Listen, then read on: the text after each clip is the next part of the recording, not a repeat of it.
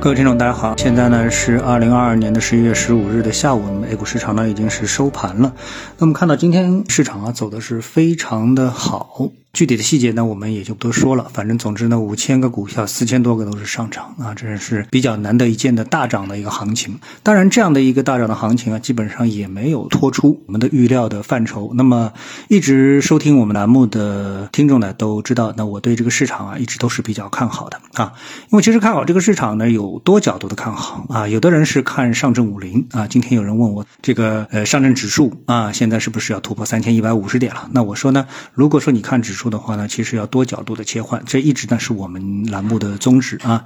就是你可以看上证五零、沪深三零零，可以看五百，可以看一千，也可以看同花顺的这个全市场指数啊。因为不同的角度给你的市场的观感是完全不一样的。那么走的最好的可能就是中证一千跟同花顺全市场指数，而走的最差的呢就是上证五零指数。你只要把近期的近一年走势一相比较的话，那你就发现啊，如果说你是相信这个市场是熊市的，那你就去看上证五零；如果你相信这个市场，啊，是一个稳健向上的、比较平衡向上的一个市场的话，那么你就去看同花顺全市场指数啊，那么立刻呢就会市场会给你完全不同的一个观感。那么我们来看今天市场啊，就是我一直说的，这市场啊是值得看好的啊。为什么？因为呢只有利多没有利空。这个意思是什么呢？就是说，呃，即使出了利空，但是市场啊下跌的空间有限，但是呢利好呢能够带来的市场的上涨效应啊是比较大的啊，相对于利空所带来的向下的空间啊会大很多。那么这些利好来自于哪里呢？那我们看到今天啊这个有一个板块消息啊，我们要把这些消息综合在一起啊。我们看到今天呢有一个板块呢走得非常强劲，那就是芯片半导体。那么这一板块呢一直是在过去的几年时间当中啊，都是一个重灾区。那么这个板块为什么这一次走得这么强劲呢？我们看到，首先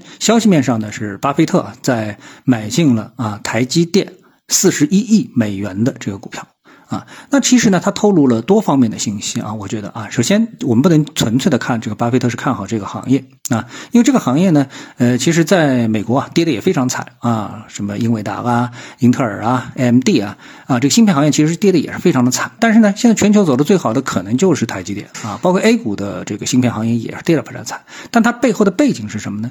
那么在前一次的节目当中，我就跟大家说了，我们现在啊，这个市场有一个非常重要的数据，有一个非常重要的会议啊，那这个会议。呢，已经给我们透露出了非常重要的信息，什么信息呢？就是给了我们一个非常稳定的基本盘啊，也就是说，巴菲特因为看到了这样一个稳定的基本盘，或者说啊，以他敏锐的嗅觉，提早看到了这样一个稳定的基本盘，所以呢，敢买入台积电这样的一个票。从而呢，也带动了 A 股市场啊，大家对这一板块的一种向好的憧憬。这就是我说啊，利空不见得能够把它砸下去多少，但是利好啊，立刻就能带动。那么也可能受这样一个消息的这个影响，我们看到呢，今天的港股的互联网上涨了多少呢？涨了七个多百分点啊，这是一个非常惊人的一个涨幅。那么近期这个指数从低点上涨了多少呢？上涨了一千点，从两千七百点上涨了到了三千七百点，涨幅是超过百分之三十。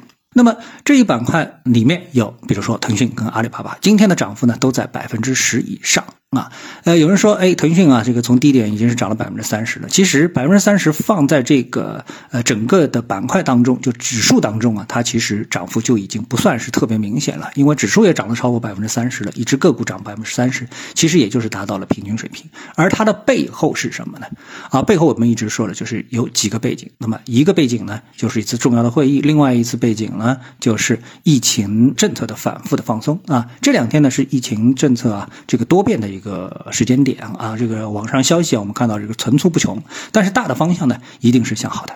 啊，一定是向好的。那么也正是基于此啊，我们的整个的市场啊，对未来的一个方向呢，是积累越来越多的信心啊。这点呢，不仅在 A 股市场，在美股市场啊，都是比较充分的一点一点的显露出来了。啊，那么还是这句话，市场现在啊，这个只有利多没有利空啊，这个呢可能是全球市场的一个共识，这是我基本的一个看法。所以呢，看好后市呢，也是没一个基本的看法啊。正如之前我们所说的，三千点之下风险不大，那么现在呢，也是一一得以印证啊。今天就和大家聊到这里，各位有什么想法或感受，欢迎在评论区一起交流，也希望各位多多点赞、转发、订阅我的频道专辑。我们下期节目再见。